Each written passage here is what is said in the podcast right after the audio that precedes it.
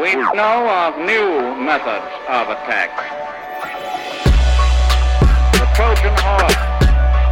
The Greetings and welcome back to another exciting installment of the Fifth Column Podcast. This is your weekly rhetorical consult on the news cycle people that make it, and occasionally ourselves. I am Camille Foster. I am delighted to be joining you here. It is a beautiful, gorgeous day in uh, in the Bay Area where I happen to reside at the moment. I am joined by Matt Welch Michael Moynihan. Gentlemen, it is uh, very fine to be with you this evening to uh, to chat through So the various things that are happening in the news cycle, So in our much happening. politics, in the world at large. Yeah. Especially Great now that we know that you're focused. That's really Great deal. I am. I am focused. although, so we we are we We're are trying a uh, new we software here. Traditionally, record with Riverside. We are we're checking out Squadcast today, and it uh, and we'll see it that goes. snitches on Camille when he's on fucking Well, they, they need to fix this. they need to fix this because there's a bug in the software. Apparently, Is it a bug, really? even though the window is open and up, Uh-huh. when I open up another window so that I can, you know, look at stories these, yeah. and read from those Oh sure, things, yeah, uh-huh. it tells you. yeah. The robot comes up and doing it's like work, Camille not paying weird. attention, yeah, yeah. and you're literally like w- looking at like Lauren Boebert videos from Beetlejuice. He's clicking into the live feed of Colorado like repertory These are theaters. yeah, exactly. These are stories that we need to know about. I can't help it that I've been watching the grainy footage of Yeah. Lauren Boebert being felt up by her date. Yeah. Um, during I the love that performance the, of the anger is like he's a Democrat and his bar does drag shows and I'm like I don't know she's jerking him off at Beetlejuice isn't that the problem? Like it's kind of a It's weird. called, First of all- it's called public service. Yeah, and she it is is called devoted service, to yeah. her job. Yeah, yeah. and I think it's great. Yeah. I think it's great. You know, is she is she falling out of that barely there gold dress that she wore to uh, to the performance? Sure, but she wears the same thing to church on Sunday, I love so it. it's fine. She wears like a prom Perfectly dress. fine. She's like so trashy. It's unbelievable. And she's got like four kids too, right? Like she's got But like a, a she? pile of kids and she's out there. Wow, I have to say, she's holding together real good. I love Good for the- her. my favorite thing is the Daily Mail has yeah. referred to her in every headline as 36 year old grandmother Lauren Boebert, which they actually have been doing. And it's like, that is awesome. That is like, Oh, man. And I said this um, to Levia, my daughter. We were watching the school and I was looking at like, and, and she's like, Grainy "What are you looking at?" videos of And I said, uh, yeah, it says 36. And she was like doing the math. She's like, what? 36 year old grandmother? I was like, no, it can happen.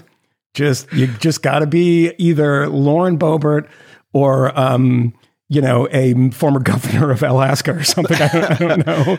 Now, I'm not commenting on her appearance at all, but it is it is funny. Like Gilf, like has a weird ring to it, and I never really thought about it till today. But the thing That's is, it's saying. not also not true with her because, I mean, It's not true. No, because she's like, looks like Gerry Cooney. I'm sorry. It's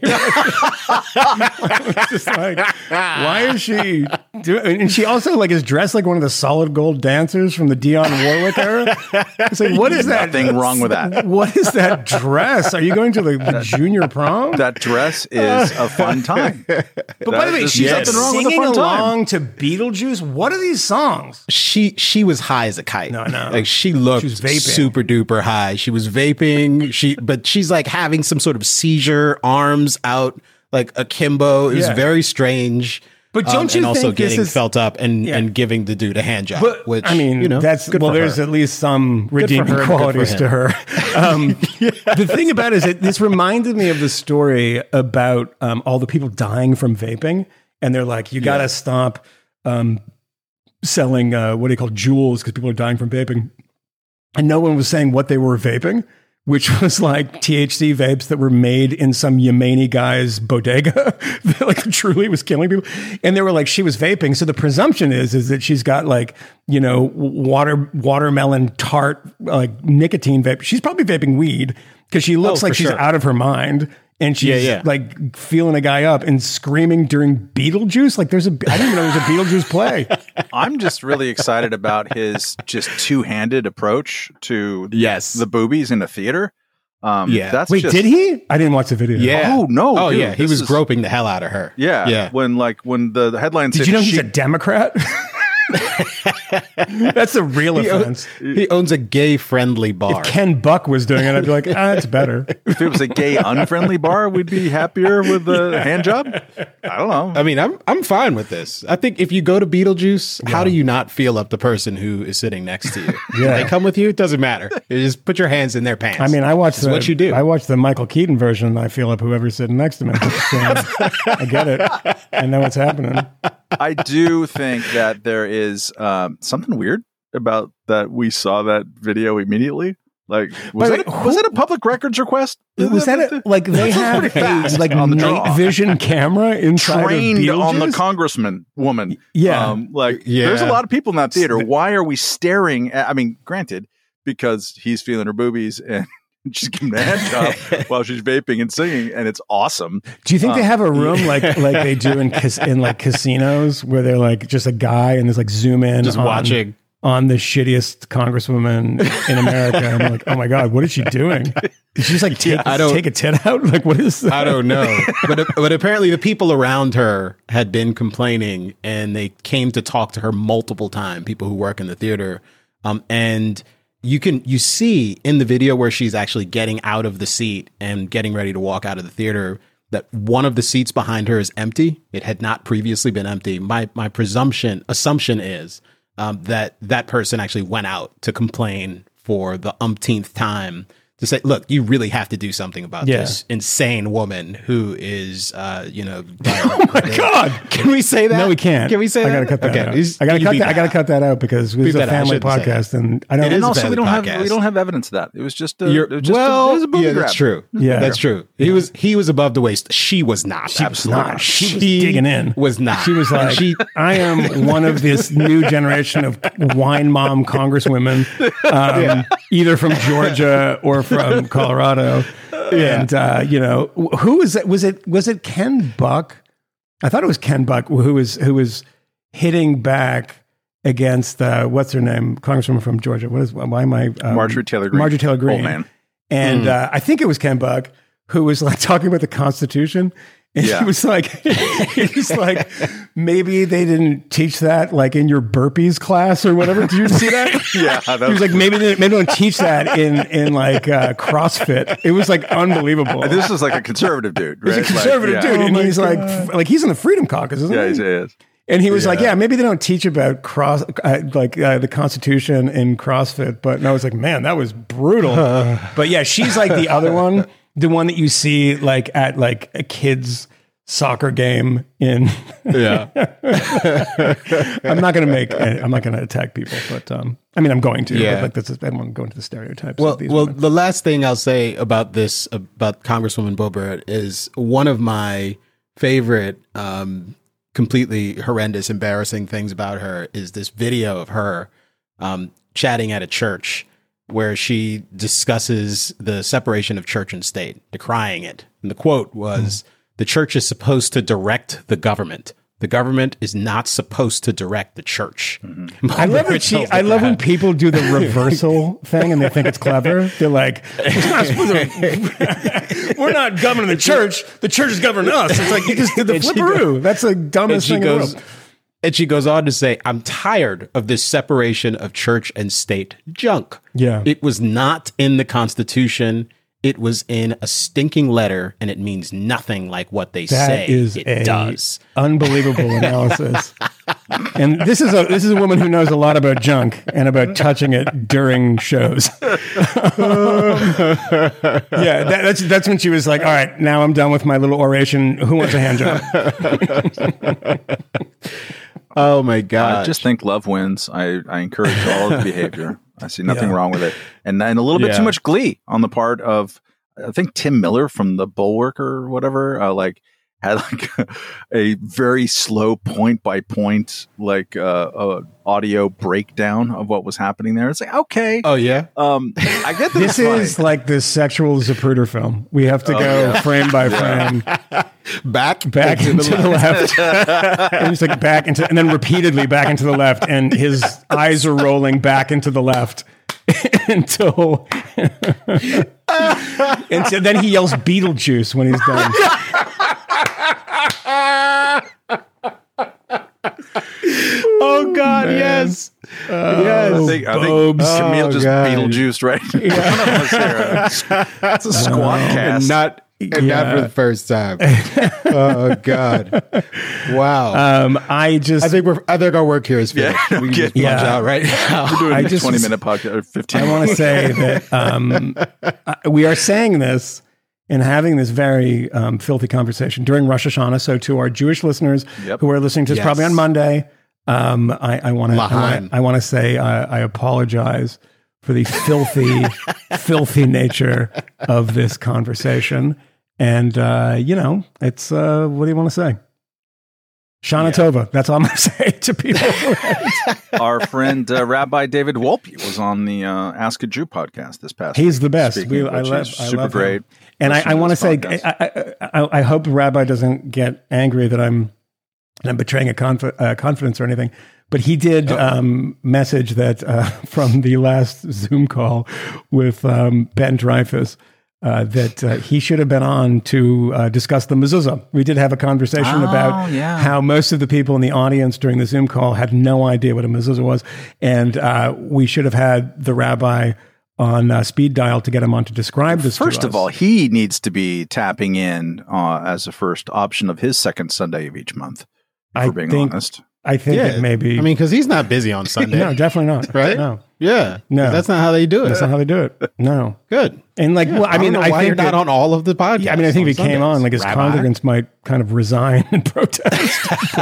I think he's I don't cycling think out so. of his uh, his practice. So yeah, Yeah. get on get on here, Rabbi. Yeah, Let's go. I, we, uh, we love him. Um, he's a brilliant, brilliant man. Um, he back in the day debated Hitch Hmm. and was one of the more skilled interlocutors. And uh, we, Matt and I, ran into him uh, in Israel too, as you do with the rabbi.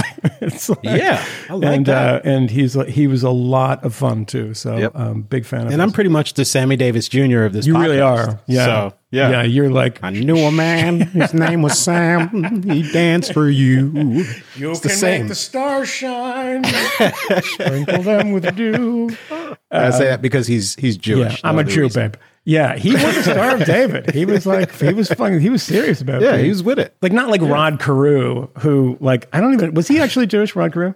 Uh, I, know. forget. I think there was his- some controversy about whether he actually converted. I have terrible Judar, so Yeah. I Yeah, I mean he's like I think he's from where was Rod Carew from? He was Panama. Panama, right? So I don't I don't think Judar really goes off. in Panama. It's, it's not like oh my god. Are you racial profiling Judar? It's very Yes. confusing.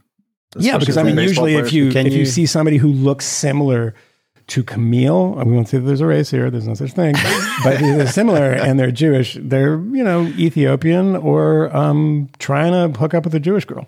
so you're saying and, that uh, Disco Danny Ford was not, in fact, a Jew? I'm I'm going to make that claim. I'm going to make that claim. I did have a conversation with a friend about uh, their rabbi who was uh, a a convert, and I said, I said, you don't consider your rabbi really Jewish, do you? And she was like, not really.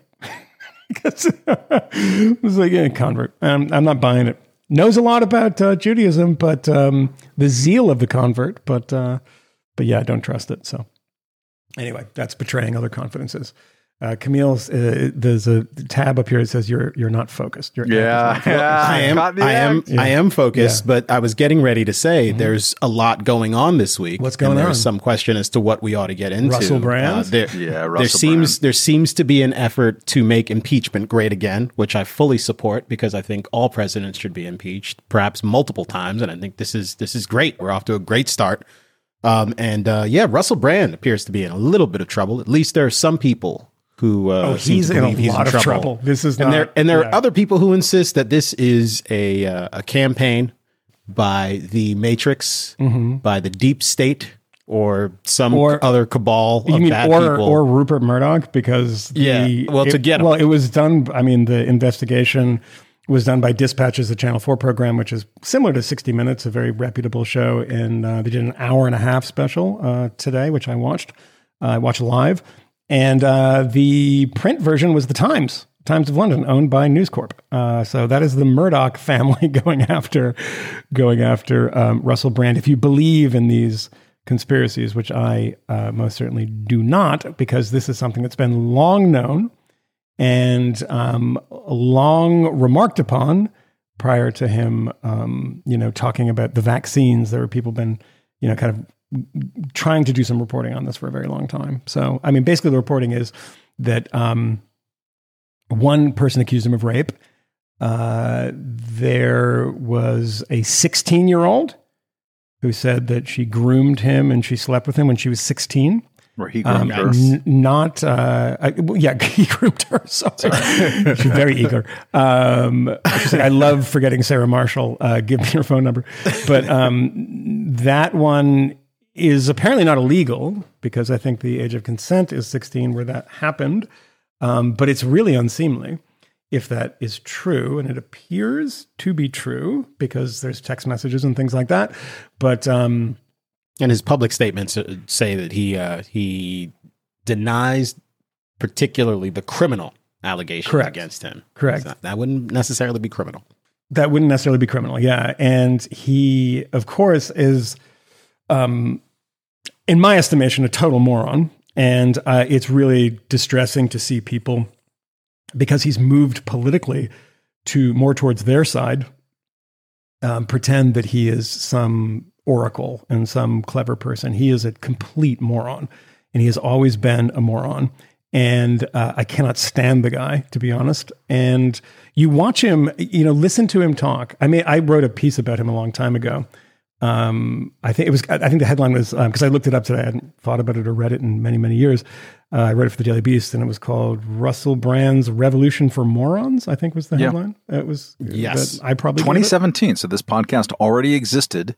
And he had No, new- no, it couldn't have been 2017. That's that was the the date I saw when I clicked. Oh no, no. Maybe I'm wha- wrong. wha- Okay. Up, updated Upda- April 14th, 20. Yeah, what they Oh, do, okay. like it's like when it Yeah, was put yeah. into a new system or something. But it was 2014, I think, that Okay. I wrote that.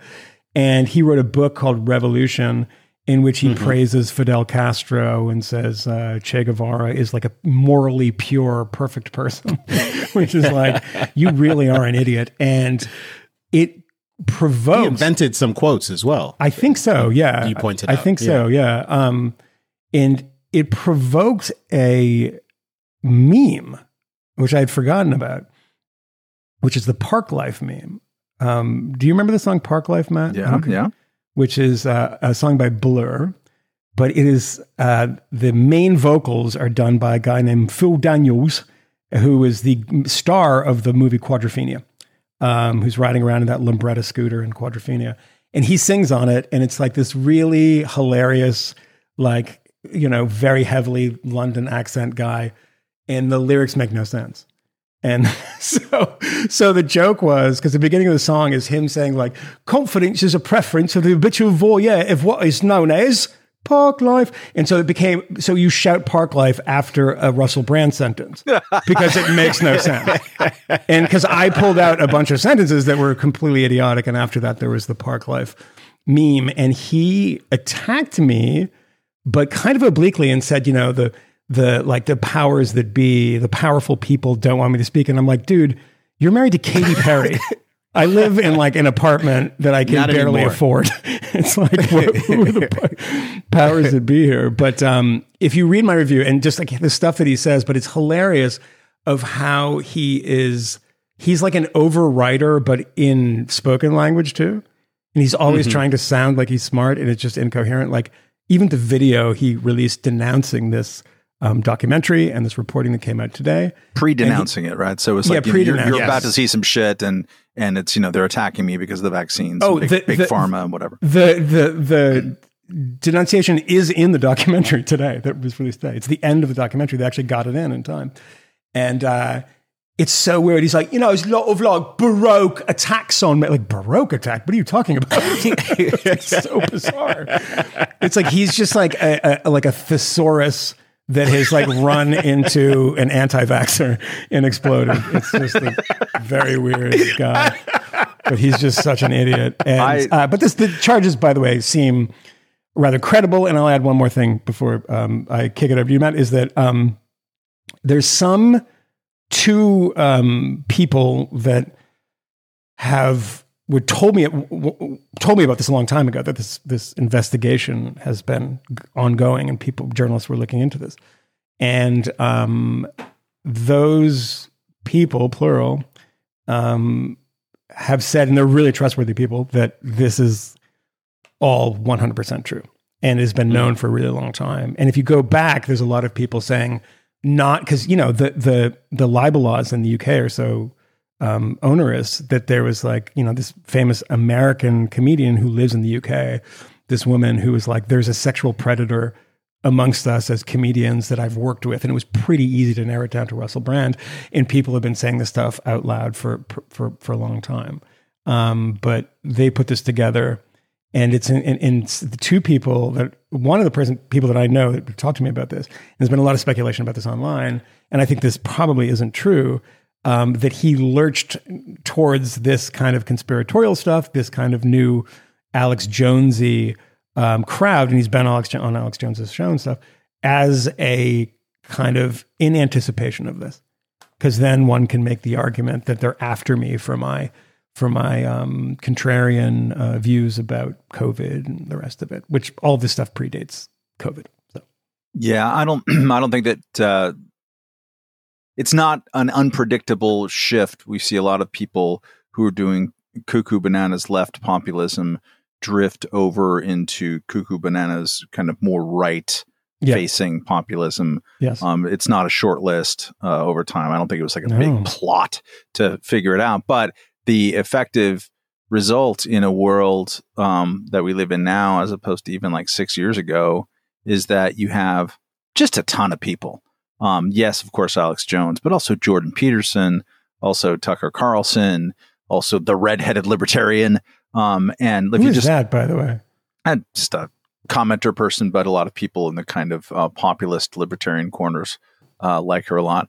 Um, uh, th- there are a number of people ranging from the reliably trollish to the, you know, in the case of Jordan Peterson, you might say that he's got a, a troll aspect of what he does, but he also does a lot of work out there in the world, both intellectual and just kind of interesting in the public uh, arena, where um, you know, the, I think the Tucker Carlson um, uh, tweet preemptively on this is like, "This is what happens when you cross big pharma and you're against the Ukraine war," um, yeah, which just yeah, made me yeah. think like, poor Bill Cosby. Like if he had just held on two or three years, there's big pharma. Yeah, I, I don't. No, you're fine. Yeah, yeah. He just would have drawn a people to Hitler mustache. preemptively Zelensky. dismiss all charges against you, like all to accu- allegations. you. Yeah, it was i don't i usually don't uh, uh, look on twitter for news anymore because it's just terrible for everything um, but i was i wanted to see i just did a search on russell brand which wasn't really trending high it was like the number 25 trending thing again those things i usually don't look at either but i wanted to see In And- the UK, it was number one because I was connected to my UK VPN. i mean yeah it, so. i would imagine that it number would, one in the UK. Yeah. that would have been but it was so distressing to see how things split which was people who have hated him recently for a long time for whatever um, b- largely believed it and that's fine um, but like this sort of preemptive contrarian-ish um, uh, you know he this is why they went after him and they'll show a video clip of him going on bill maher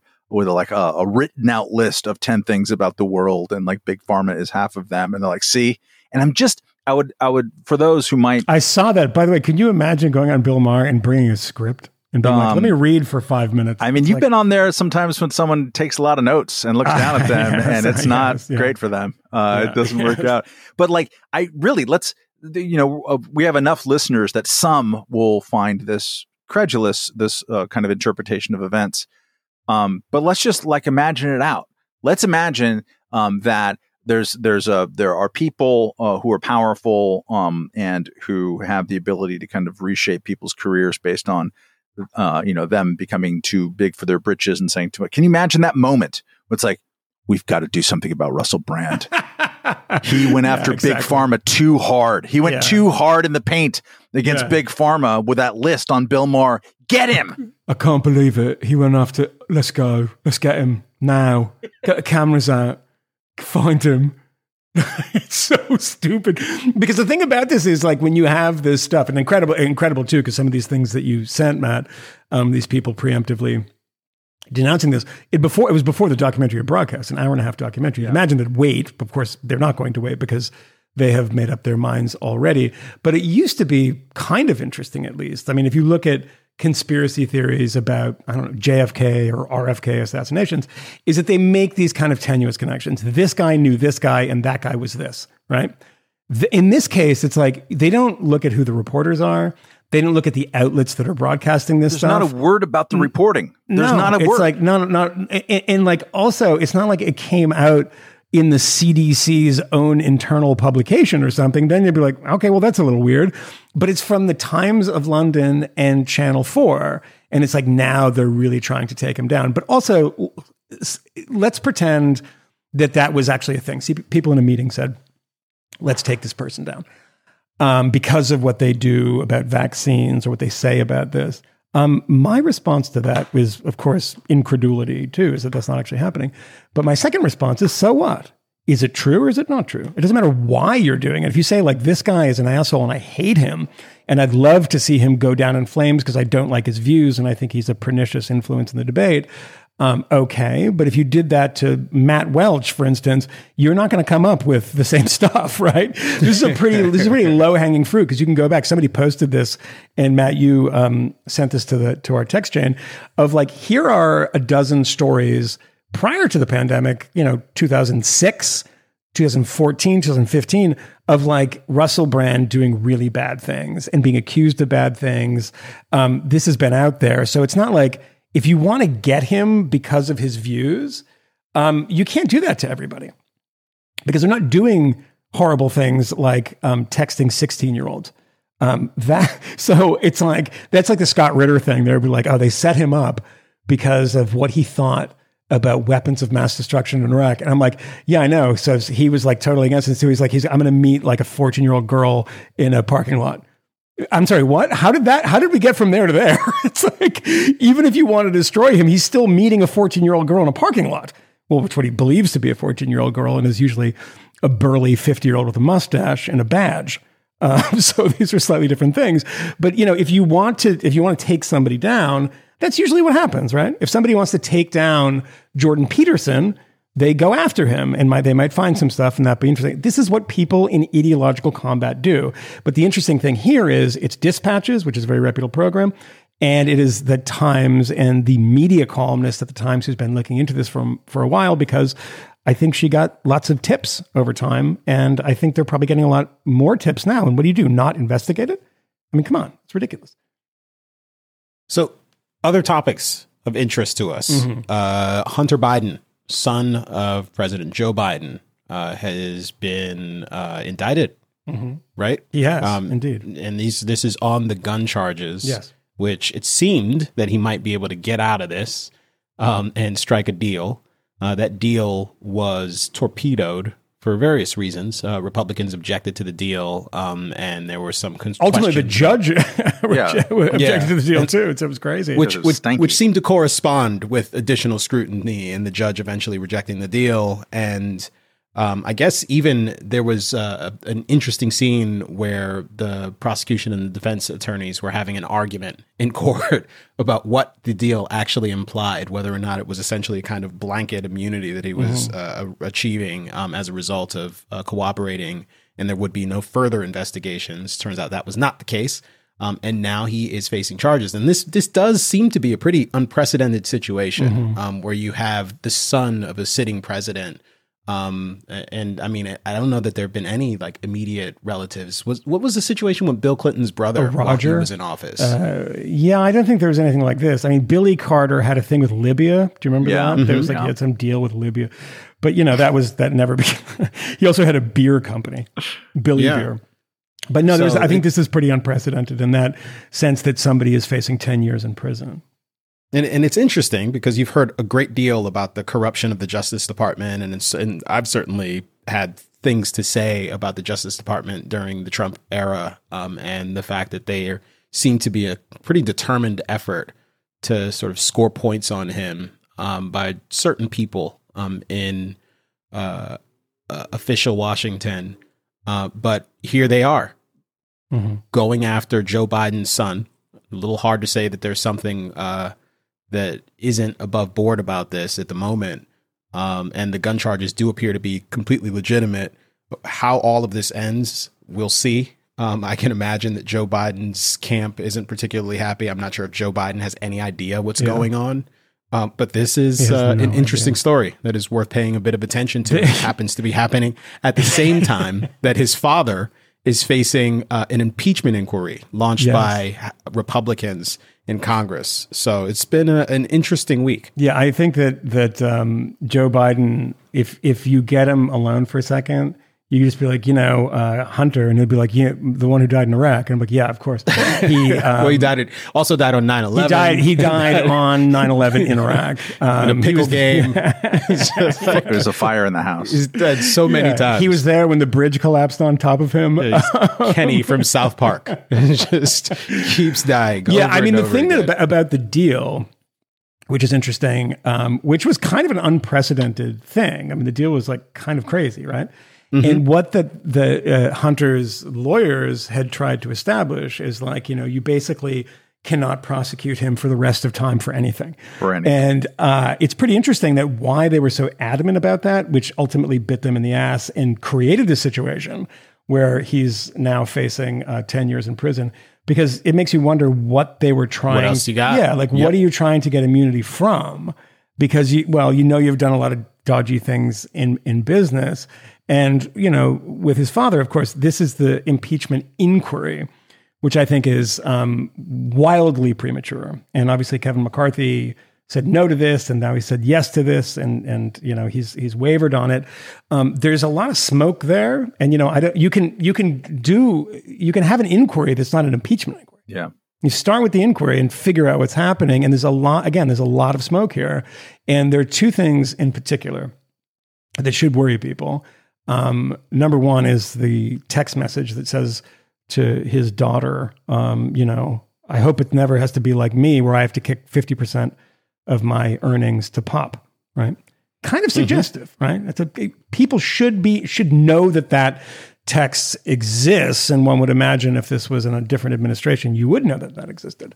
Uh, that's the first thing. The second thing is that uh, the, the more obvious one that is so obvious that people kind of, you know, ignore it is that when your portfolio is Ukraine and you are the one who is intervening, you know, the firing of Victor Shokin, et cetera, and despite the debate about Victor Shokin, which is very confused and very hard to kind of to pin down of whether, you know, the, the suggestion is that Biden fired Victor Shokin on behalf of Burisma and Hunter, which is not that's not clear at all that that's what happened.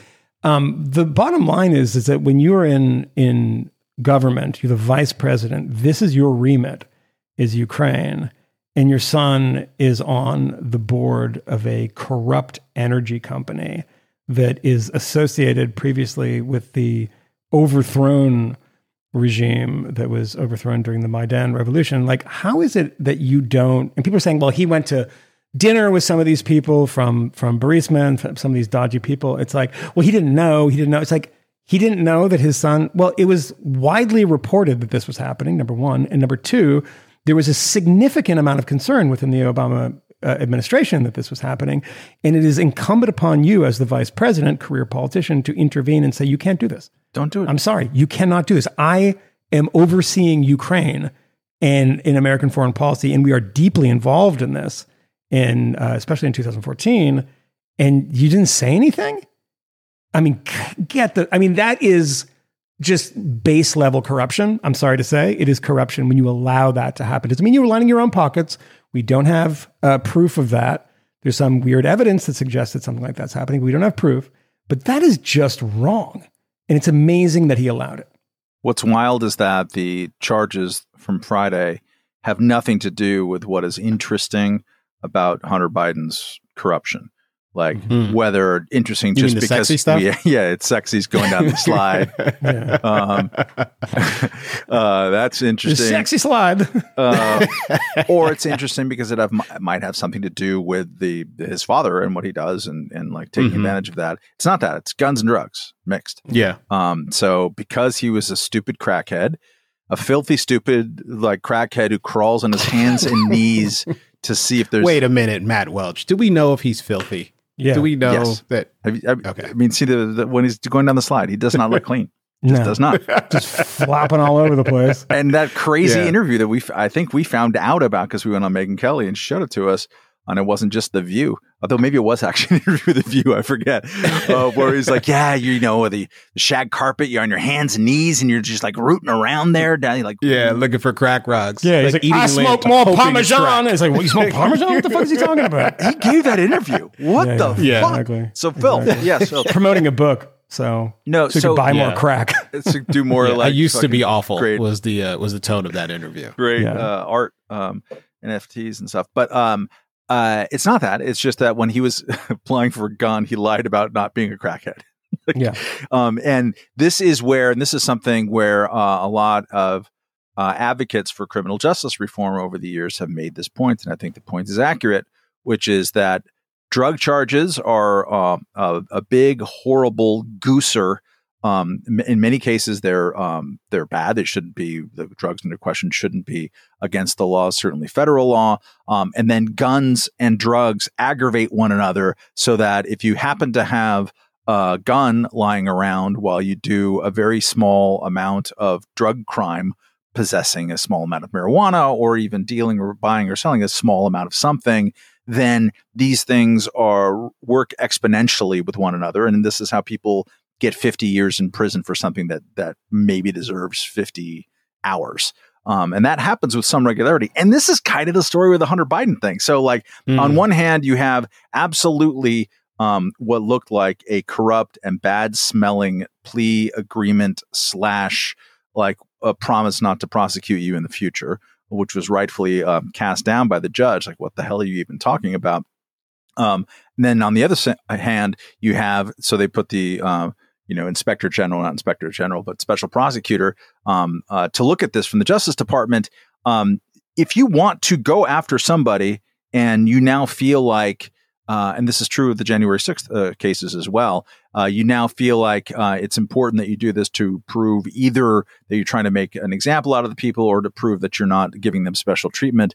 The federal legal code has mountains of things on its side to try to just like overwhelm you into a guilty plea, right? We're, we're going to stack up this drug and this gun and the gun plus drug charge um, so that suddenly looks like 10 years and 20 years and, and 30 years for basically lying on your gun permit about the fact that you're a crackhead.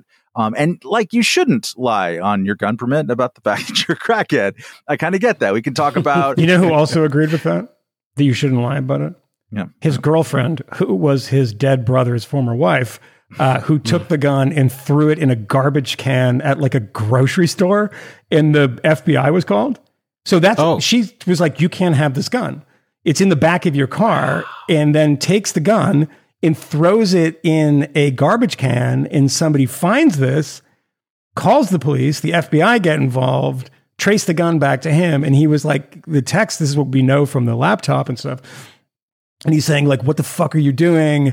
Like, and she's like, you know, the kids could find it. And that's, he's like, yeah, but you threw it in a garbage can, which is actually a fair point, like where other kids could find it. and so, like, I mean, she obviously believed too that, you know, my uh, brother-in-law who I'm having sex with because my husband died um, shouldn't have a gun. This is a totally healthy, normal family at this point, right? Holy She was in a very she was in a very difficult spot. Everybody was in. By a, the way, in a I'm really spot. fucking tired of this, and I've been sympathetic to this in the past, but I'm really fucking tired of people being like, you know, he's a dr- he was a drug addict. You know how hard that is, and like, honestly, you have pleated khaki pants, and you work at a think tank in D.C., and you have a half a glass of champagne, and you vomit on your shoes. You don't know anything about being a drug addict, and please stop telling me that that actually vindicates or or absolves you from everything that you do. It's like, first of all, it's your responsibility when you're a drug addict, and second of all, I've said this before, when you're a drug addict, you're not high all the time. That's not what it's not what a drug addict is. It's like 24 hours a day. I'm high. You have to go to Burisma meetings once every six months. You have to go pick up the diamond that the Chinese guy had delivered for you. You have to go pick up the car that was bought for you by a Chinese businessman for $126,000. You can't be high all the time. So Oh god. but we got more uh, down the pike, uh, like the the special prosecutor. That's just the first bit. It's the guns and drugs, and so we still got taxes. And did you register as a foreign agent? And then the real juicy corruption stuff. Um, and I um, I don't I can't say that I like any of it. Um, on some level. I like that we're finding more about. Eventually, we're going to find more about the actual corrupt, potentially corrupt stuff in the relationship with his dad. Um, that we'll get Mhm. down to the bottom of that. I agree with Michael that the impeachment inquiry is not the way to do that. And there's Yeah. already someone from the Freedom Mm. Caucus um, uh, opposing this. So, I mean, the House has a very slim Republican majority. I don't. Is that actually Ken Buck who's opposing it? I, I don't know if it's Ken Buck, and I, I should know. I'm sorry. Um, uh, but there's enough internal kind of tumult that I don't anticipate the impeachment inquiry is going to be all that. Yeah, I think Um, he wrote a piece about it for the Wall Street Journal or for the, the Wa- Right. Washington Post or something, saying that this is not not smart right now. Um, uh, but uh, it's interesting that right now, in the context of politics this week, we had a David Ignatius column in the Washington Post about five Yeah. days ago, and he is now Mr. that Bob conventional wisdom. now, now that Bob Woodward is old and not really in the game to the same degree, David Ignatius is the closest that we have of what is the deep state thinking, and and, and like literally, like um, this is not this is not I don't think wrong. Like he has he's better source at the CIA than any columnist that I can think of, for example, um, and like that came to play during the first days the, of the Trump administration. This is what kind of like where the Mueller report sort of started its the wheels uh, spinning back there. But he wrote a column like Biden shouldn't run for reelection, um, Yeah. just sort of saying out loud what a lot of people are thinking, what a lot of voters, uh, Democratic voters, have been telling pollsters for a while now, and that has seemed to kind of open up at least some floodgates and also initiate a media conversation, which we can talk about maybe in a bit. But um, I mean, Joe Scarborough chimed in the next day. Uh, Joe Scarborough, the former uh, Republican congressman from Florida, current uh, Democrat of the Upper West Side, said uh, that every Democrat that he talks to off the air says he's too old to run. Every Democrat, Yeah. I'm talking about. Not talking about Democratic, you know, hatchet men or pundits, talking about people in elected office or within the administration, I suspect too, that say he's too old to run. It's pretty significant. Yeah, uh, and the Biden Hunter um, uh, investigation is seen increasingly as a possible kind of um, distraction. And boy, old man should not be getting more distractions now Yeah. because, uh, like, literally, when you see a video of him now walking, he's got like old man, I don't know where I'm going walk. Um, yeah, don't you want to just put the Benny Hill theme song on every time he tries to walk off stage? I don't. Has he ever picked the right direction? He, no, he hasn't. And no, he just doesn't. I just I just know too many old people in my life, um, uh, some of whom I love, and and other most of whom I love, and uh, and like you see, you know, when they suddenly leave a room in a hurry, and like you know what that is, and it's it's not great. You don't want to you don't want to put them in that, that situation. Vietnam press conference, man. That was That Saying was that, fucking should, that person shouldn't be in charge of uh, like the nuclear codes and all sorts of other important things. probably not. Probably not. Probably should not be in charge. No. Um. And like, But and- has anyone made the John Fetterman argument? Do you remember when John Fetterman, um, you know, before he went to Walter Reed. Because he was listening to The Cure too much, really depressed.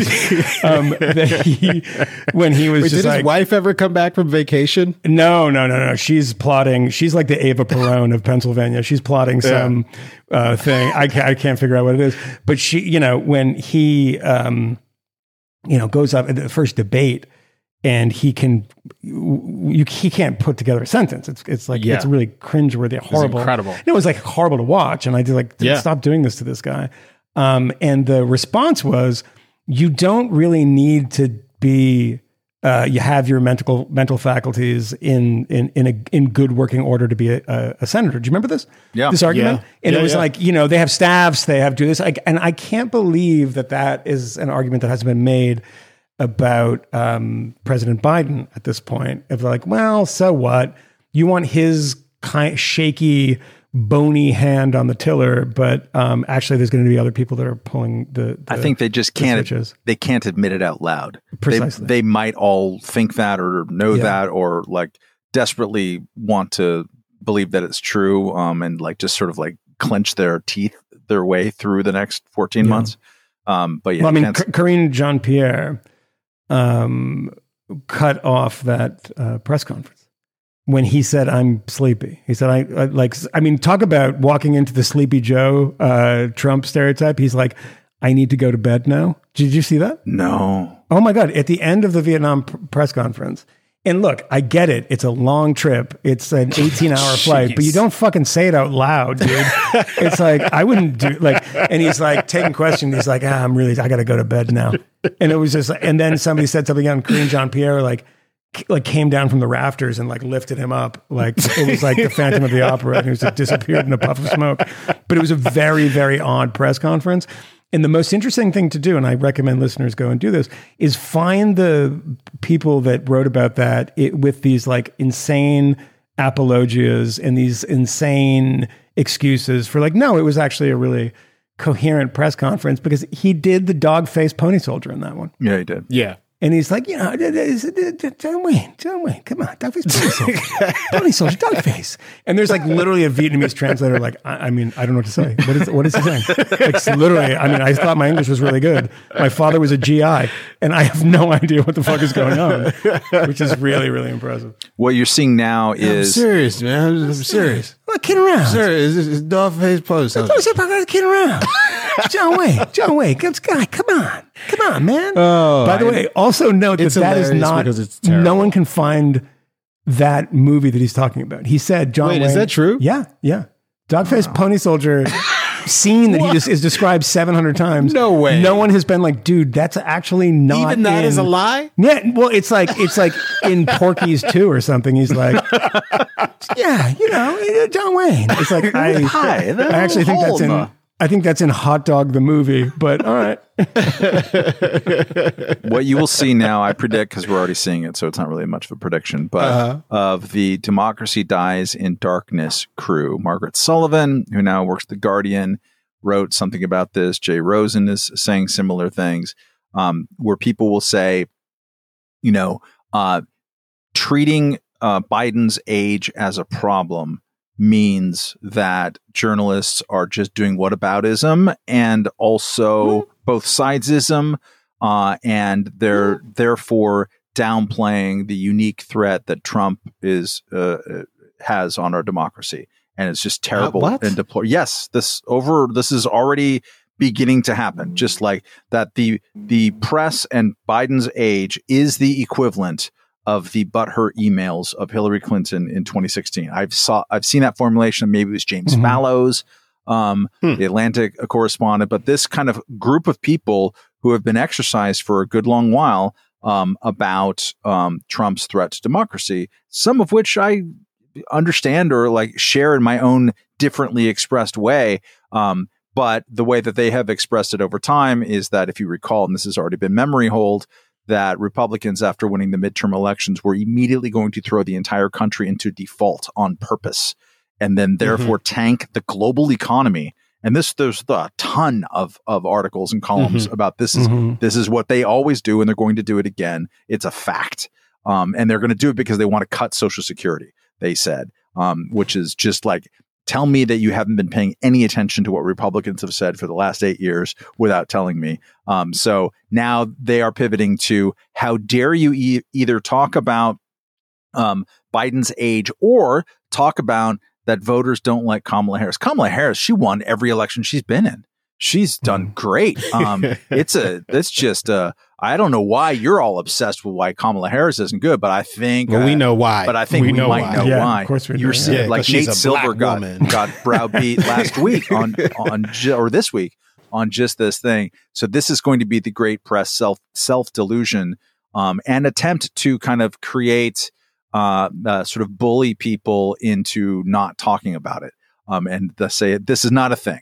Biden being old and out of touch, despite the fact that majorities of Democrats say so in every poll, is uh, is a fiction and it's deliberate to try to like throw us off the scent that Donald Trump is terrible. Did you see Trump's answer in the Megyn Kelly interview? Megyn Kelly interview. Uh, when Yeah. she was like, "Is President Biden too old?" And he's like, "No, Mm-hmm. not at all. He's just an idiot," which is like amazing. it's like because he's like because you know he's old too, and he's like you know Yeah. age affects everybody differently. He's not too old. He's just incompetent. I think is what he said. Yes. And Yes. that interview was very very funny in in portions. I mean, I I haven't. I'm going to listen to the whole thing, but I, I saw some clips of it that were quite funny. But I like that one when when um, Trump said he's not too old, which was which was kind of hilarious. I like Yeah, another one of the highlights from that interview was uh, when she asked him uh, about the differences between men and women, and he gave a, a rather. It, there was a long wind up in his response to the question. When you said Took him- when- my favorite thing when you said Bruce Jenner is a good looking guy, good looking guy, really good looking guy, and I was like, wow, that was a.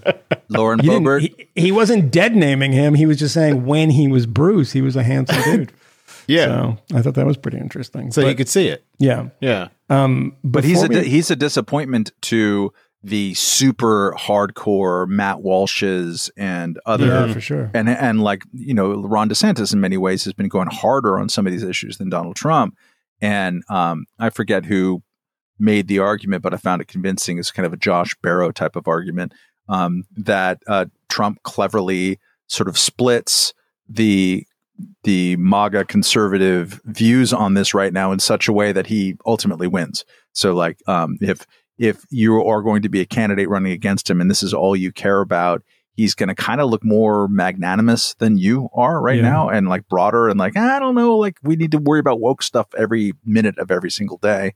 Um, and it kind of Well, I mean, he's attacked DeSantis for going after Disney. Yeah. Um, and He he's, has, and yeah. he's, and even in that Tucker interview and the night of the um, debate, he he sounded like reasonable compared to Tucker.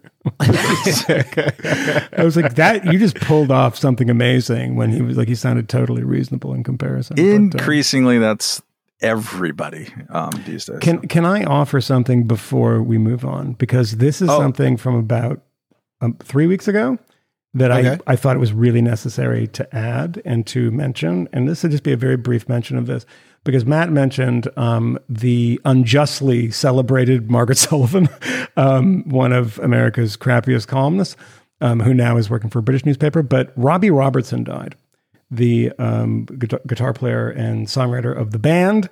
And she wrote a column about it, which was um, a real master's class in how not to write a column. And uh, I just wanted to read, uh, because I sent it to Matt, the lead of this column, which might be the worst thing I've ever read. And it's like, you know, that um, I think it was Auberon Waugh, the grandson of Evelyn Waugh, this, um, or the son of Evelyn Waugh, uh, who had the bad sex contest every year, bad sex writing contest, and I think the London Review of Books. And it was always great, hilarious things. We don't have enough of those where we shame people for bad writing these days. Um, but this is the best um, uh, opening I've ever seen. This is a lead. And if you know the song by the band The Weight, then this will make sense and you'll hate it even more. And the opening sentence of this is I pulled into Nazareth. I was feeling about half past deadline. That's like my fourth hearing of this, and it, still hurts. It's it like it hurts me in the balls. Like I just I feel like someone kicked a football in my nuts when I, I'm just like I'm doubled over. Like seriously, oh, like you wrote like you wrote that and you were like, you know what? That's I'm gonna I'm leaving. Yeah. That's good. That's good. Who could write that and not have not be overwhelmed with embarrassment?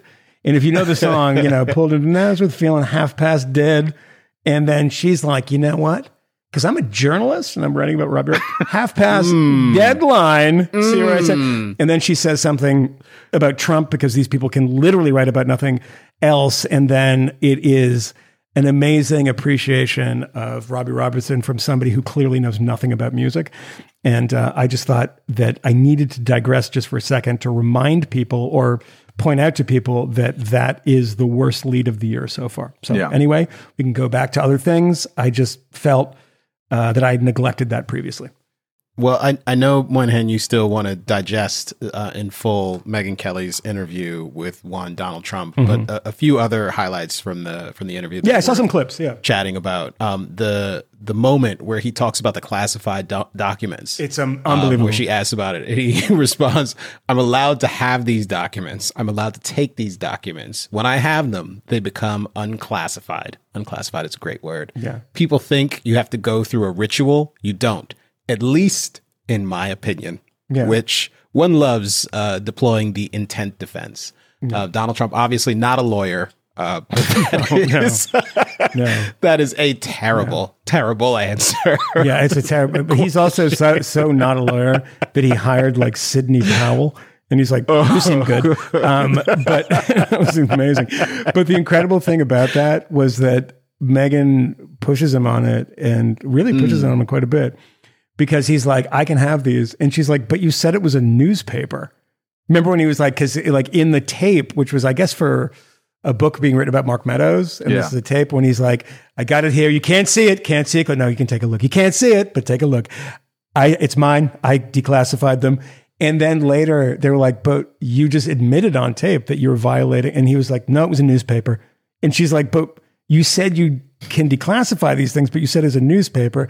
And he's like, "Look, Megyn, it could be anything. Who knows?" It's just like this insane, insane response because he's he's like unprepared for it. It was really interesting. and she also points out because Megyn's a lawyer, let's not forget, and so uh, regardless of whether what direction she's going about this or that, um, she likes the courtroom fight, Yeah, uh, she and she yeah. knows Mhm. what she's talking about when it comes to the law.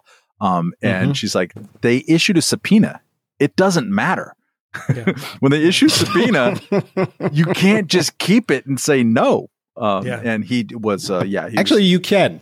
Uh, there will just be consequences. Yeah, yeah. So, which he's increasingly going to face. Yeah. Megyn, I don't no subpoenas from they don't apply to me. I'm the president. No, but it was literally the Nixon, uh, the Frost Nixon interview, right?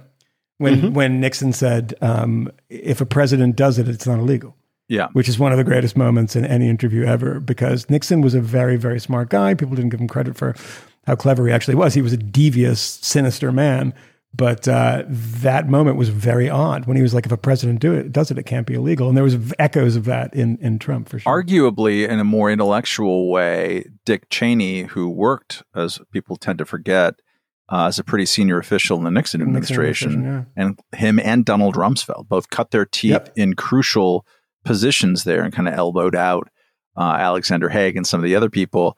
Mhm. Um, you could say that Dick Cheney's political career was an attempt to take that admittedly kind of crude will to power Richard Nixon quote, but cloak it into a theory of presidential powers that Cheney believed, um, and thinking that he needed to claw back because in the post Watergate Congress, there was a whole number of different laws, Freedom of Information Act being uh, crucial among them, or the strengthening of it, but all kinds of Presidential Records Act and the congressional acts and such, um, and the revelations that came out of the Church Committee. Um, Cheney thought all those were terrible, um, like the War Powers Act, and he w- fought and fought for it. And after 9 11, he came up with and articulated this kind of unitary vision of executive power, unconstrained by things. It's a fancier way to get at basically the Nixon thing. I'm the president, I can do it. Yeah, Um, but you have John Yoo, um, the law professor from Berkeley, uh, providing a legal defense of that unitary executive theory. But um, I was listening the other day, and the reasons why are not material or not interesting. But I was listening to Nixon tapes the other day because this is what I do. And um, one of my favorite things about them is I was listening to a series of conversations between Nixon and Chuck Colson. And Chuck Colson, who went to prison uh, for uh, uh, Watergate crimes, and then became this kind of activist for kind of he was like a prison evangelist He's basically. a And- great criminal justice reformer from Yeah, an a evangelical big- point of view. Exactly, the evangelical point of view. And he is so devious in these tapes. But the incredible thing, if you listen to these, and it is so funny that these people don't realize they're being taped in these calls and just how sycophantic they are. And there's um, a, a tape where Nixon is reading him a speech that he's written. And it is so funny. And this is very common amongst uh, this throughout all these tapes. And he was like, Mr. President, Mr. President, that is the most amazing thing I've ever heard. And he's like, yes. And he's like, he's like do, you, do you like that, Chuck? And he's like, oh, I mean, how can this, unbelievable. You are the FDR. And he's like, yes, thank you, Chuck. And it's just, and Nixon is feeding off of it. And he is just slobbering all over him. It's the most embarrassing thing I've ever heard. So listen to the Nixon, uh, Chuck Colson tapes. I mean, Colson's a very smart guy and ended up writing a pretty interesting book afterwards. But it also provoked me into a conversation with somebody else about this. Um, that you really have to go uh, back and read if you haven't read G. Gordon Liddy's book Will. It is really good. It's great. Um, he is a complete psychopath, but he writes Will when he's in prison, and it's a really great book. And he's just a complete nutcase. And um, I came to DC, moved to DC to work for Reason And I was in Sweden and I moved back and we drove to DC. Joanna and I drove to DC. And the first night in DC, we were going to a dinner. I can't remember some one of these you know, dinners all the time in DC. And we drove up um, to the valet parking thing. And I was like, okay, it was at a, it was like a hotel. And I get up, like get out of the car, like where's the valet? And I was like, that must be the valet. And looked to my left, and it was G. Gordon Liddy. And I was like, oh my god, I'm in Washington. Like literally, G. Gordon Liddy is right next to my car. And I was like, holy shit.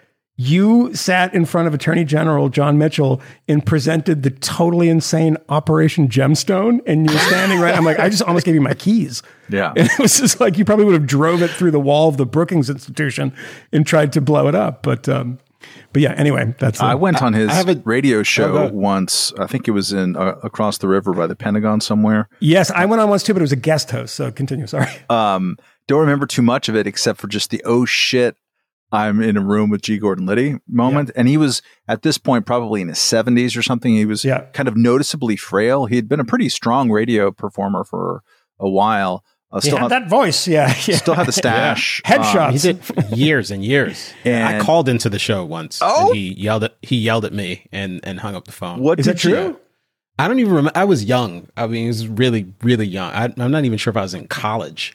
Um, but yeah, I called in to to the show to to to debate some point with him, and he called me a dumb liberal or something, and like hung phone. Were you being a baby That neocon happened. so or a that baby audio is out there somewhere. Oh, we gotta Um, find it. Get No, no, I was, Wimsatt probably on stupid. I was stupider. I was Yeah, yeah, Noticeably stupider, um, and maybe wrong. Um, but I, I really don't remember what it was. I only remember the sound of his voice and trying. To He had that voice, that G. discovering Gordon that I've Liddy, been yeah. hung up on. How many radio shows did you call in on? Camille? Not many. Not like, but I, I what- listened what is to many? a lot of them. Not many. Like maybe a couple.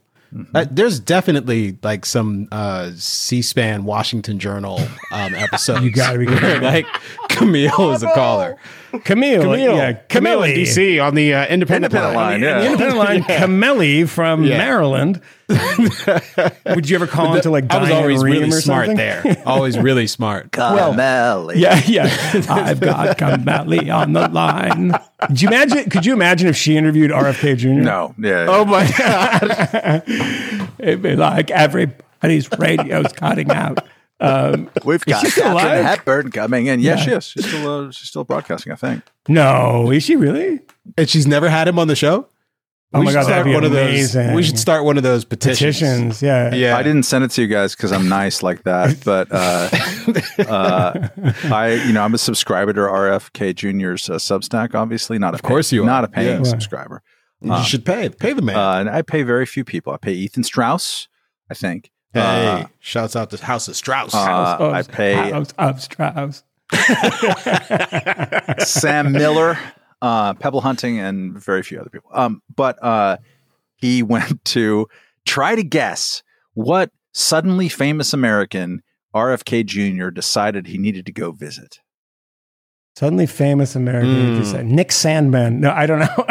the the the guy who sung the song. Yep. The, what's yep, his name? Oh, yeah. yep. Boom. So he's like there on the little like lot with Oliver Yeah. Anthony shaking his hand and like he speaks for all of America. He does Did they do a duet? That would have been Yeah, amazing. Yeah, I couldn't I, don't get sing too well. really? What, what's amazing is his singing voice. Perfect. Yeah, Perfect. Like there's beautiful. nothing wrong with it at all. Weirdly, it's in an so English The whole thing is a accent fa- it's for some fake. reason. It's like old Sounds like Johnny Rotten. Actually, this is exactly. it's fine. By the way, speaking of Johnny Rotten, I want to point this out. There's a video on YouTube people should watch, and someone put it together as a clip of, of Johnny Rotten, you know, who is like famously sneering fucking Johnny Rotten, right? You know, when it's, it starts in the Bill Grundy show in like 1977, when, you know, he, a drunk Bill Grundy, and he's like yelling at him, and he's like, you dirty rotter, that whole thing. But there's a clip, a bunch of clips uh, of MAGA loving uh, uh, Johnny Rotten being nice to people. And that's literally a bunch of clips. And he's just being like super nice to like people who want photos and just like coming across as like the nicest guy in the world, which is what you would not expect from the old sneering Johnny Rotten. Certainly but he, very, very like it's incredible. He's a very nice guy. and you sent Michael on the text chain um, probably the best MAGA hat that I've seen. Yeah, the, the Union Jack MAGA Yeah, hat the that he was Union? Jack yeah. MAGA hat, like Mm. Yeah. it, it was a little bit bejeweled, bedazzled. Yeah, I think it was a bit bedazzled. Yeah. And he had it like pulled over his head and he was like he became like a huge Trump supporter, which is I would wear that hat. I'm not even kidding. Although the, the the very best Trump era hat is "Make Mexico Great Again," also, which Oh, yeah, is that's just right. a really Should be really strong fucking hat. Yeah. like I I actually need to get one of those. I need to find it or just Was- have one made. was it Trump well wear it or was it some? Like, I think it was. uh I don't know if I saw Trump wearing it. Definitely Rudy Giuliani had one. Yeah. I, white, I, I, I, like the I blue like to- letters. I'd like to mention our friend Alex um, on this podcast because he always appreciates it and texts me and and Shouts about out it. to We're gonna give a shout out to Alex here. But he, um, I don't know if he ever, I never saw this, but he said that he did this. That when he was covering a, uh, a Trump rally, that he just bought a red hat. Like just a red baseball hat that from a distance would confuse people and like they would come over to you and just it was just a red hat. It was like no writing on it at all, which is a very good way of um of kind of catfishing people to to talk to you. So Make Mexico Great Again. Also, yeah, that's good. Yeah, that was a rally at the uh, the in Arizona. I remember. Oh, was it? I remember now. Yeah, because it was notable for me as someone who covered uh, anti-immigration politics in the '90s. Uh, in the Republican Party in California, it was a huge thing. I used to hang out with the Minutemen, including the the Italian uh, American. I wasn't even American, just Italian. Uh, named Gio Gianluca Zana, Luca Zana, who was the sort of bard of the Minutemen, and he would sing in this. Oh, that was the Italian singer, right? yeah, yeah, yeah. This, uh, like uh, songs about like "Wake Up America" before it's too late, But, heavily but, but you were the one who did you know him? Because I remember you Yeah. sent that to me. In his songs are like uh, all like I like America, it's so good. Uh, it was like all like He actually I had to the America. he had to have the uh, he had to have a, Cuban America sing it because his accent was so overwhelming that it was like a little bit hard to sell it to to xenophobes. So- yeah, yeah. Why is fucking Chico Marx singing a song about Donald Trump? I like the Trump. uh, but Giuliani, in that context, in the '90s, um, was a Republican figure who was absolutely objectively pro-immigration, and to, to watch him lash his mast to Donald Trump, uh, literally at an anti-immigration rally in uh, Phoenix or wherever Tucson in Arizona, was uh, uh, another sign that the Republican Party and a lot of the figures within it had just kind of um, defunct themselves. yeah, yeah. Um, Uh, one one thing as well that I wanted to bring up quickly, just to get you guys to respond to it. Uh, another bit from Megyn's um, conversation with Donald Trump. At some point, he takes a shot at Ron DeSantis, and uh, he mentions his falling, and maybe the, a better word for it is plummeting poll numbers, uh, which really have been quite terrible of late. Uh, I saw a post uh, that had the Quinnipiac um, polling numbers from February with Trump at 42% and uh, Ron at 36%. And uh, the most recent numbers had Trump at 62% and Mhm. Ron at 12%. Um, granted, there are other polls, and, uh, you know, polls poll, but he's not doing well. no, Uh, Matt, what is uh, what is your appraisal of this? I know you've you've warned against um, taking taking making too much of this too early, and there's obviously a hell of a lot of time uh, between now and the election, and the president of the United States may find himself convicted and perhaps even behind bars. So there's plenty of shit that could Mhm. happen between now and then, but things seem pretty bad for the governor of Florida. I think that the um, his case for the presidency is um, I'm the only one uh, out there who can attract Trump voters, um, who also Yeah. can attract uh, at least some uh, anti-Trump voters. There's nobody else in the field who can who can attract both so far that we've seen, um, and that will be uh, very useful if and when Trump is no longer running. Because if Trump runs, he's going to win, uh, most likely. It's really hard to imagine. Uh, there could be a series of events, legal events that um, that lead to revelations that become somehow too much for the people who want to vote for Trump to vote for him, and then he would then therefore lose in a fair electoral fight with Ron DeSantis. I cannot Yeah. imagine that happening. I just can't. Yeah, I don't know what that looks I, like. I don't see that. I that. think I think he's right about the whole shooting someone and uh, be totally fine. Apparently, that's true. Yeah, I mean, uh, it sounds stupid, but think of the um, of the mindset that we talked about at the top of the show among people who were not paying even a single smidgen of attention to the allegations in the Russell Brand thing. Not that that's an important thing, but the Hmm. smart people who are preemptively dismissing an entire possibility of a thing being anything um, because Ukraine, deep state, big pharma. Um, Yeah. that level of intellect, which is which is so childish, um, has increased by so much. I was in in uh, Washington D.C. this week. Uh, Reason uh, has a new uh, D.C. headquarters there, and we had like the oh first. man, you're not next to the strip club anymore. Uh, it's not that far. Um, oh, good, good for you guys. uh, the, Support black businesses. the ghost of Mike Flynn is still still here with us. Um, uh, say that out of love, What's the name of that place? love and What is it? affection. Ah, forget Is it. it like disabled booties? crocodile or something. I can't remember. It was something weird. Like big booties. Yeah, yeah. something? Yeah. I'm gonna find out. Uh, Big so I booty, can plug small 'em. dollars. Yeah. I'll meet you there. Robbie Sorry, Soave was talking there, former guest on this episode, uh, on this podcast.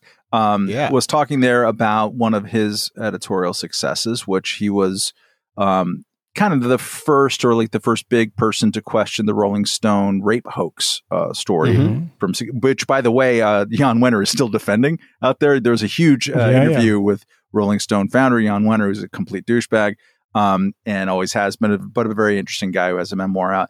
Um, and uh, Jan Wenner's quote about the Rolling Stone thing is, "We got everything right except for that one thing." Yeah, except for the and- and you saw that he was removed from the Rock and Roll Hall of Fame Yeah. leadership. Yeah, because Yeah. of the comment that yeah. Uh, I mean, the comment that he made was uh, was stupid and bad and typical for Jan Wenner, but it was not. It was basically saying that uh, that women and black artists aren't are cannot articulate his vision of rock and roll What? enough to be uh, uh, you, you know uh, showcased masters. yeah, um, in his yeah. masters thing. in his sort of like master's class. And so I think this was interpreted as, I mean, it's, there's not a great interpretation of it in anyways, because he's wrong about that, I think, especially Yeah. when it comes to people like Joni Mitchell. Um, but, uh, uh, yeah, she's a strong black woman. very strong black woman, Mm-hmm. Carole King too. Oh, Uh, Joni Mitchell never lies. he was taken off of the Rock and Roll Hall of Fame, which he invented.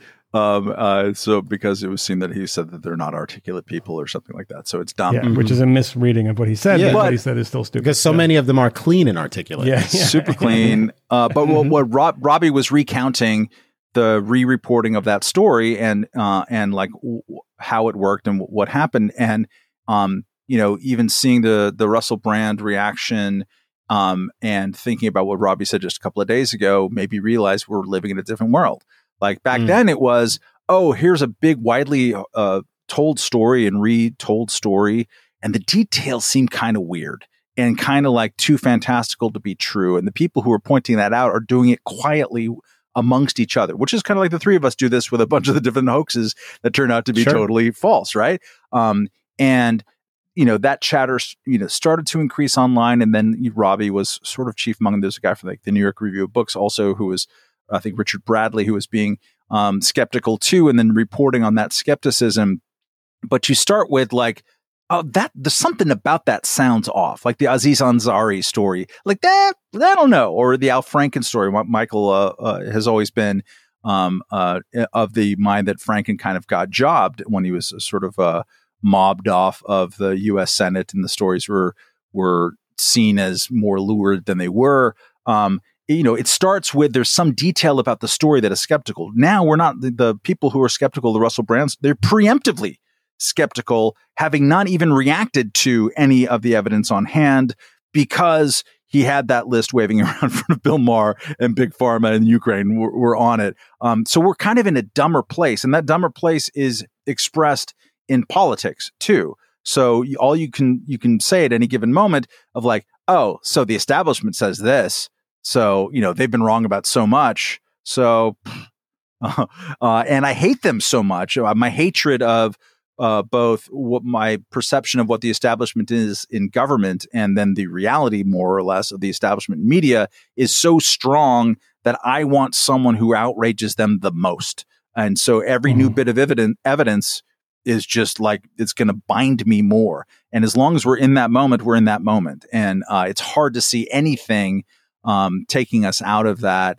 Um, and which is, you know, we've had probably five or six or 12 episodes um, with some headline along along lines of like you know the noose is finally tightened or you know there's and it's always sarcastic yeah, yeah. because there's you know MSNBC is is going uh, crazy because they think this one is going to be the you know the, the little toy cannon we're going to shoot that off I don't know if they're still doing that uh, uh, the tiny cannon I kind of don't yeah. think that they are anymore um, so yeah I I don't see it's really hard to imagine Ron DeSantis winning a fair fight with Donald Trump but Trump is old who knows um, might get tired. Um, and there are still some other things that happen in campaigns between now and then, but it's really hard to imagine.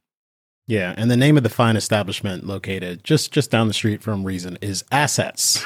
Yes, ladies. oh, that must be that's, that's called something different. That's the, used to, urban urban strip club, and uh, yeah. uh, they've got this huge Black Lives Matter sign outside of the uh, the strip club, which nude Black Lives Matter.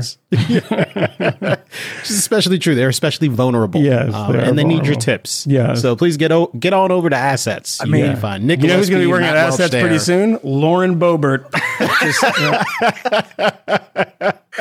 and coming up on stage Headliner. two, gentlemen, give a big round of applause for Beetlejuice.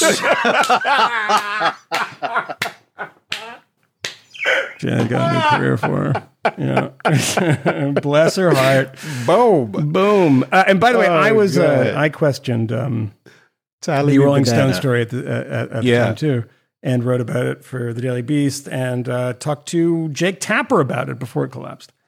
And uh, I think he was like, "Why do you think this is not true?" And I was like, "It doesn't seem true." But that's the, that's the the thing about about journalism and stories like this. And you know whether it's the Russell Brand stuff, which you know, you, know, or the Sabrina Erdely story about UVA, is um, as a journalist, you have to, particularly as an editor, you don't have you don't have time to research everything. You don't have time. You're editing a piece.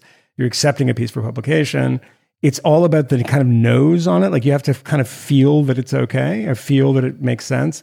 And there were just so many things about that story that didn't make sense from a feelings point of view. We're like, this doesn't really add up. And that's usually when you pass on stories, not because you know for sure, but but you have a hunch that they're probably not going to pass muster. So that was the case in that story. And, and yeah, and to tie it back to, but to, on Ron DeSantis, Oh, I, you yeah. just reminded me that tied back to uh, to Russell Brand, his ghostwriter on the story on the book that you eviscerated for the Daily Beast was Johann Hari, and we've talked about him before. But he's yeah. serial fabulist, former uh, Orwell Prize winner who had to turn it back in, and um, and I've mentioned this at least once before. Uh, I used to know him and be friends with him, and he wrote a piece for me at the LA Times, and I was a op-ed editor over there. That I was like, I don't know, it smells funny, but I like Johann, so I mean, it must be true. And it's it is among and that was before he was blown up. Yes, yeah. and it is among my biggest regrets and and points of anger in my career that I didn't follow the nose of like maybe that that that interview with like the Afghan heroic you know lady who's like trying to harvest her opium, but the CIA is getting in the way, or I don't know what it was, um, is like little too perfect. Yeah. Um, and uh, so, yeah, when when you see the absolutely perfect fits every single thing that you need anecdote, those are that's a classic tell. Mm. We should see yeah. if we can get Beetlejuice to tour in Afghanistan. I just think that we could bring the touring company to Afghanistan and just make them all super horny. And like they're like they won't like the Taliban anymore. I feel like it's just you know. Before this, I was like put the burqa on, and now I'm like I just need to give somebody a hand job. Some bearded guy is going to get. It. I'm not sure that that play has exactly the same effect on everyone, but who knows? Who knows? I mean, d- drunk 36 year old grandmothers seem to fucking love it. They're so into it. The best, get, best part was enough. when Beetlejuice yeah. was like, Beetlejuice, Beetlejuice, Beetlejuice. And I just started giving a guy a hand job. I was like, pump, pump, pump three times. and then something happens. Then Beetlejuice happens. Um, um, Lauren. I, I, We love I you. desperately want to talk about this this Hasan Minhaj. Oh, my story that was God. in the New Yorker this week, um, and uh, the the headline says uh, Hasan Minhaj's quote emotional truths. Um, and to spoil this for you completely, although you should go find the the article and read Yeah, it it's a good piece. Well because done. it's great. Um, is uh, he was making a lot of shit up, Mm-hmm. um, and and of course comedians embellish the truth and they tell stories on stage, and oftentimes these stories are not true, uh, and that's fine because that's part of the job.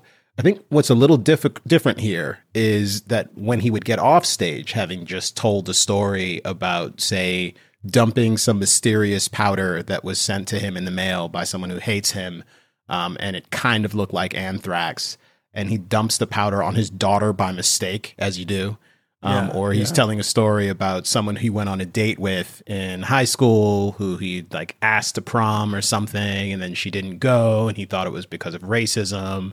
Um, or the police officer or undercover agent who was uh, a- attending his synagogue, uh, a white man, um, not synagogue, mosque, uh, yeah, his yeah. mosque. That'd be great if he was Excuse going me. to See, it all up. Um, or or a mosque, it's fine. sure. Um, but this undercover agent who was attending his mosque turns out um, to be an undercover agent, as he had predicted at the time, who you know had apparently almost gotten him locked up.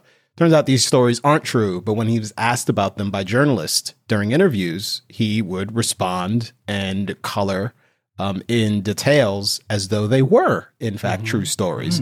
Um, he wouldn't go back and say, ah, you know, look, I'm a comedian. I'm making shit up on stage. No, he insisted that they were true. And apparently, in response to previous cross examinations by other journalists, he had suggested that the scrutiny he was being subjected to was racist. Um, he's a liar. It's not. It's not just he's up there doing his job and he's embellishing the truth and this is to be expected. No, no, no. He's a liar Mm-hmm. and he's lying about things that he was saying not for comedic effect, but because they were social justicey in the appropriate sort of way and would perhaps earn him applause from the right sort of people. Um, it's uh, scumbaggery.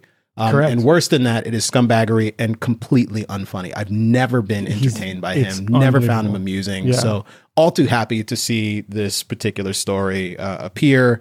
Also happy to discover that the world is not nearly as racist as he imagines it is. So Yeah. Yeah, well, both things are good. I mean, the most amazing detail of that very good story was that at some point she points out, the writer points out, who I think used to write for 538. Um, she's, I think she was over there at one point. She's a very good reporter and um, pushed him on this stuff and didn't take the excuse that, well, you know, it speaks to a larger truth. Was that he's on stage and behind him is are projected a number of racist death threat tweets. Turns out that those are fabricated too. Oh. made those up. And Wow. which is amazing because if you can't find racist tweets in your Hasan Minhaj and you're that fan, you're like that's incredible. Like that's yeah, I amazing. can find some of those. Yeah, I, got I, mean, those. like, just tell me. I'll tweet them for you if you want.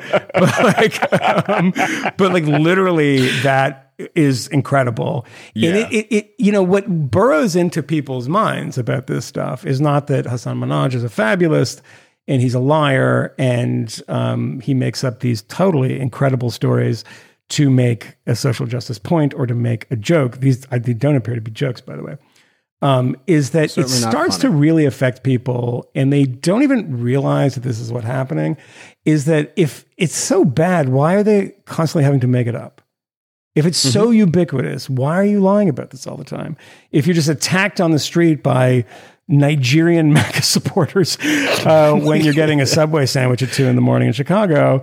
Like it's so common that this stuff that you're attacked all the time and like they, they send you letters and it's always it's always the thing by the way they send you letters and they send you death threats. And I'm so tired of even hearing about that. And that comes from all sides of the political spectrum is that I don't care to hear about death threats anymore because we have to understand that if you're the FBI if you're the police when you hear about a death threat or you're told about one there are degrees of severity and there's some that you just dismiss and there's some that you take seriously. So people really enjoy taking these things seriously when it's a blue egg on Twitter or a white egg or whatever it was on Twitter. And it could be anyone. I mean, those, if they're not attached to a human, don't, you can't, you can't harness them. You can't cite them because it could be somebody on your own side doing that. And often that is the case. It could be the person who's doing it because Hasan Minhaj did it. He lied about it. I don't think these were public tweets. He just made them up and posted them on on the stage behind him. One of the most amazing stories is that he says that it was like his high school girlfriend or whatever didn't want to go to prom with him because her family was racist and they didn't want her to be seen in a photograph with an Indian American. Um, very common story in America, apparently. And uh, as a throwaway kind of thing in this, she doesn't emphasize this, but I can't remember exactly what it is. But the woman who he, she, the, the, the writer contacts is currently married to an Indian man, Ah, I- I- which is like apparently, apparently her parents had a, a change of heart or something, but she's married to somebody who's not white now. And she's like, no, this is insane. And then there was a tweet from somebody from the New York Times who said, um, I tried to rep- uh, point this out to people because we went to the same high school that he made up a racist incident in high school. And uh, I can't remember exactly what the scenario was, but this is not a guy who's political at all. He's just a kind of uh, also a non white um, New York Times reporter who said, Yeah, this didn't check out. And uh, we tried to push it, but no one, no one really cared. And this would be fine if you're. This is the kind of Jon Stewart thing when you play both sides of the street and say, "Well, I'm a comedian, the clown nose on, clown nose off," kind of thing, and now I'm a commentator. But Hasan Minhaj is not only not funny as a comic. Um, if you don't believe me, watch the amazing Bumping Mics special with Dave Attell and Jeff Ross, and they pull people up on stage. There's one episode they pull up Gilbert, who is Gilbert and so funny. And there's one, it's at the Comedy Cellar, and they pull up Hassan Minaj, and it's just like you could have like literally pulled up anybody, and they would have been funnier. He just doesn't say anything that's funny, and um, he tries, and it's really painful to watch. But um, the show that he did, uh, Patriot Act, I knew some people worked on the show, which was unwatchable, but it went on for two seasons. And much like some of the things that I've worked on that that um, aren't very good and get tons of Emmy awards because the Emmy awards these days don't reflect quality so much; it reflects effort. You know, thanks for trying to you know tackle these issues because it was not a show that anyone really cared about or watched. And um, there's a whole thing in the piece about fact checking that he wanted to not do away with some fact checking because it ruined the narrative um, which is you know just like normal journalism. And uh, at, at some point, like it, you know, these things stop being jokes, and that's mentioned in this piece too. They're like he's doing these things where he's like, you know, um, no longer stand up, but a sort of storyteller. You know, like swimming to Cambodia kind of thing. It's like you know, comedy for people who aren't funny. But is that they coming for Hasan Minhaj? Did he get beat up? Yeah.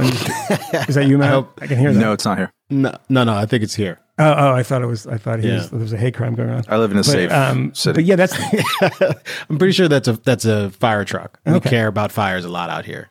Just well, it's just. You mean some homeless encampment that's on fire right now? it's called making dinner, Camille. Uh, but the thing about it is, like, he's not a comic in the sense that he's doing these long things that are trying to teach people lessons. He's trying to make political points, and at the there's a certain point which he forgets to make a joke. And it's easy to forget when you're not funny. But when you're doing this, you cannot do the clown nose on, clown clown nose off thing because he stopped being like a straight comic. It's not like no one's f- no one's uh, fact checking Shane Gillis talking about his father being a Fox News dad or his sister being a heroin addict. This doesn't matter because it's not. He's not trying to prove some larger point and get people to leave his show, you know, scratching their chin, saying, you know, it is really hard to be uh, a Muslim in America. And the, the, the premise of this, which really offends me, is that after 9 11, it was really hard to be an Indian American or something. I, there's no doubt that this is true in certain respects. But I've always made the argument, and I can make this with data if you want, that um, we acquitted ourselves remarkably well considering um, what had just happened and considering how I suspect this would happen in other parts of the world if a similar thing were to happen in, in such similar carnage. And if you were to look at, you know, comparatively how many people died in America to say, you know, something that happened in, I don't know, like India, for instance, when, you know, if a Pakistani kills a bunch of people in India, there's going to be like a lot of reprisals. Reprisals are just something that's unfortunately very common. And we weren't perfect, and we never have been perfect, and we never will be perfect. But it is important to remember that, like post 9 11, it was really hard to be. um, is sometimes overblown in the sense that uh, there was there was a murder very famously in Arizona Yep. of a gas station owner who was a Sikh. And not even not a Muslim. That's how dumb our racists are. They couldn't even find a Muslim. They found a Sikh. And these things did happen and they were deeply unfortunate. But I just think it's wrong to kind of remember it, like you just you the assumptions that happen in people's mind that that are kind of immune to fact checking in the sense that like, you know, I went on Nancy Rommelmann and um podcast uh with what's it called? Smoke 'em if you got them. Yeah. Uh, a good podcast, very fun. And we did a line by line reading of the review of Bari Weiss's um, debate that was in the LA Times. And there was a, part that we all, of course, stopped at. And um, it was when the the writer Matt, of course, pointed this out on Twitter, which I think, by the way, demands a, a correction Yeah. and a retraction, which is that Fire, an organization that we know and we love and run by our friend Greg Lukianoff, who's a Democrat and a, a pretty liberal guy, uh, that they only uh, defend people uh, that they agree with, and um, agree, you know, it's like right of center people that are being attacked. So therefore, that's the only people, which is so outrageously false. How could you make that mistake? Well, you don't know anything about them, and there's the assumption that you make. You assume that after 9 11, there was just like carnage in the streets and Muslims were being murdered and stuff. You assume if there's someone co sponsoring something with Free Press, Bari Weiss's organization, that they must be, you know, right wingers that only care about right wingers. There's that lazy thing that allows these points to be made. And Hasan Minhaj, amongst many other people, assume that you're not going to check and you're going to assume the worst about this country, about race relations in this country. And when you can't find examples that you yourself are involved in, and of course, not saying that this stuff doesn't happen in a perfect place, again, that's not true, but you got to make them up. You got to make them up. And there's a lot of hoaxes. And, you know, there are, uh, what's his name uh, that wrote the book about hate crime hoaxes? Um, the black academic that uh, he was on Twitter a lot. I can't remember his name. You know him, Camille. Camille doesn't see Why race. do I know him? Because we talked about him. Because they all look alike. Uh, no, I'm kidding. no, he Oh, no, doesn't look don't anything like you. That's true. I'm so handsome. What is I don't know. crime? I don't know. Who are you talking know about? it. You know. You, the- Who? you know who he is. Is um. I, this Hate is so crimes funny. You get you get like bogged down in this uh, in this stuff, and, and people don't want to. Uh, Wilfred Reilly. Oh yeah. Look at Yeah. that book that Wilfred Reilly wrote. I mean, the, the, it's not just a catalog of all the just unbelievable numbers of these hoaxes. It's just like you have to ask yourself why. Why is this stuff happening so much? And it's a supply and demand issue, right? The demand for racism outstrips the supply. And Mm-hmm. this is when you get stuff like Hasan Minhaj, who is, again, not funny. There was a book Yeah. that I reviewed, and I forget for who, uh, but I think uh, one of our major newspapers um, by uh, I think the nephew of Reinhold, Reinhold uh, Niebuhr or Gustav Niebuhr or something like that. Um, I, that's already way too many speculations. Steve Niebuhr. Uh, it wasn't Steve. It's fancy, uh, fancy Niebuhr. Um, but he's a really Tim. he was the religion reporter for the Washington Post, and he was sent in search of figuring out, um, or like documenting the horror of all of the racist reprisals to people of color and Muslims after 9 11. And he went around and did his due diligence and found a couple of horror stories. And it took him a while. And then he figured out the story here is that it's not happening. The story here is that George W. Bush, who did many bad things as president in response to 9 11 specifically, was really actually very good for the most part on stressing the this is not a religious situation. We all love our brothers and sisters. I'm going to go into a mosque tomorrow. We're cool, kind of thing. Um, Mhm. And that Americans, but less from a top down point of view, but more impressively from a bottom up point of view, there was this incredible outpouring of interest by normal everyday Americans. Like, what is Islam? Let's go figure that out. There was a, a period of time after 9 11, I used to uh, chart this. Um, the top 10 books on the New York Times bestseller list. Yeah, some of them were a little bit like, uh, you know, we need to bomb something brown. Um, but for the most part, it was, there were like examinations about the history of the Middle East, um, the history of Islam. They were like, you know, And there's a book about the Taliban from a Columbia professor that was on the list for like two months. uh, and just and people wanted to know they were boning up um i mean my neighborhood in la uh, at the time in los feliz we had a Sikh temple down the street. Um, he's very ornate and such, and they just flung open their doors. Come on by. Who's got questions? Yeah.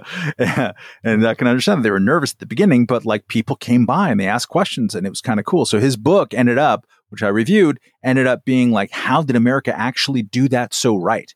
So I totally appreciate what happens when you don't take the cheap, lazy way out, but you actually act like a reporter. And you can even start with the assumption that it's going to be like this. And so when it is the contra of that, then trying to figure out how that didn't happen, the opposite happened, becomes an interesting story. That should be the norm of like reporting and also just being intellectually curious as a consumer. Um, and it is, uh, I think, less and less uh, normal these days. Yeah. Yeah, Yeah. absolutely true. Well, uh, maybe we should wrap this up. I don't know if we got anything else on the docket for this No, week. that's But A lot of No, I don't- topics. I don't, think so. yeah. A solid five Yeah. A lot of topics. topics. A lot of I topics. mean, seriously, we really could have bailed out the first 20 minutes. It was very strong. It was a strong 20 minutes. first 20 minutes. Yeah. Yeah. Yeah. And it was, I mean, it was mostly about um, Lauren Boebert and Yeah. how she just, she loves too much. Yes. Um, and Giving of herself giving of herself. I just, in public. I Yes. just don't think that it's too much. I, I think it's just the right amount. no. Lauren. Keep going. Keep Yeah. going. Yeah. Keep serving. And I Hmm. think more Republicans should go to small town produc- productions of like Broadway musicals, dressed like prostitutes, and you know, just see what happens. See what happens. See, like, get right. out there and meet the people. That's right. Right. And if you meet someone who's a Democrat who owns a bar and you want to smoke weed with him and jerk him off in public, like, whatever. Let's see. Just see what happens. That's right. Let's see what like America is like. It was understanding after 9-11 in a way. Yes. And it, w- it's going to be understanding now after Yes. what was it, 9-14, when Yeah. she went to the play. I think it was 9, maybe 9-13. Yeah. Um, you know, an That's important fine. date in Colorado history. Yeah. But, uh, but yeah. Um, yeah. And yeah. What else? I, but I, the only other thing is, uh, is that, uh, uh, next time, uh, I guess when we do, uh, one for for our Patreon, not Patreon. What am I talking about? My I, I God. can literally, it's like a time. You are drunk. Substack. Substack. Yeah. Does Substack. Patreon even exist anymore? It I'm still not sure. exists. Wow. I thought We're they I thought though. they kicked everyone off for saying bad things. And it was like the only person left was like Rebecca Traister or something. But, um, but uh, no, we should uh, discuss next time, which I think would be interesting because we talked about it um, a little bit in our, our text chain, and there's just a little bit of uh, get you excited. Maybe you can send us some emails and we can uh, take your talking points and discuss them. A little bit of union talk uh, Oh, because yeah. of the Oh, Ford my stuff gosh. the crazy Ford demands actually from the UAW and Bill Maher, our friend Bill Maher, and uh, and our not friend Drew Barrymore, but I'd be friends with Drew Barrymore if she wanted to. Um, uh, going back and making uh, television again, and uh, pointing out that there are a lot of people that are hurting that do not have subsidies from a union keeping them uh, alive and giving them health care and stuff. and so, who will not pretty interesting conversation. and who will not directly benefit from whatever contract is eventually negotiated because it's not their contract, Correct. um, which is also interesting to point And out. uh, One can hope, he says slowly and enigmatically, that someone that we like will even be on that first show back. So stay tuned. could be. Mm. All right. That's a good one. All right. We, we Bye. know of new methods of attack. The Trojan horse, the fifth column,